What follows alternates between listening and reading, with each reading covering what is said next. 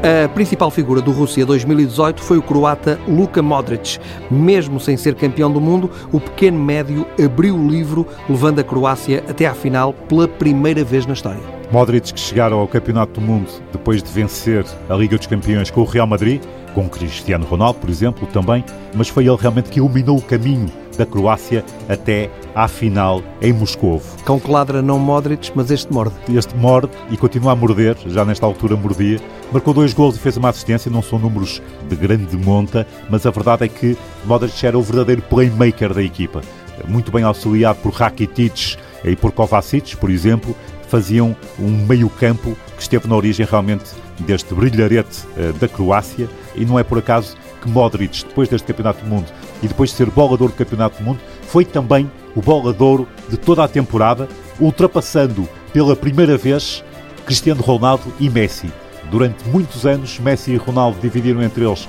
as bolas de ouro, até que Modrić, o pequeno croata, conseguiu intrometer-se nesta luta e, além de campeão da Europa por cinco vezes, ao serviço do Real Madrid, e de ter ganho várias ligas espanholas e campeonatos do mundo de clubes, Modrić conseguiu chegar ao título de bola de ouro, ainda por cima um jogador muito humilde e acessível, e que continua hoje, e este Campeonato do Mundo foi um bom exemplo,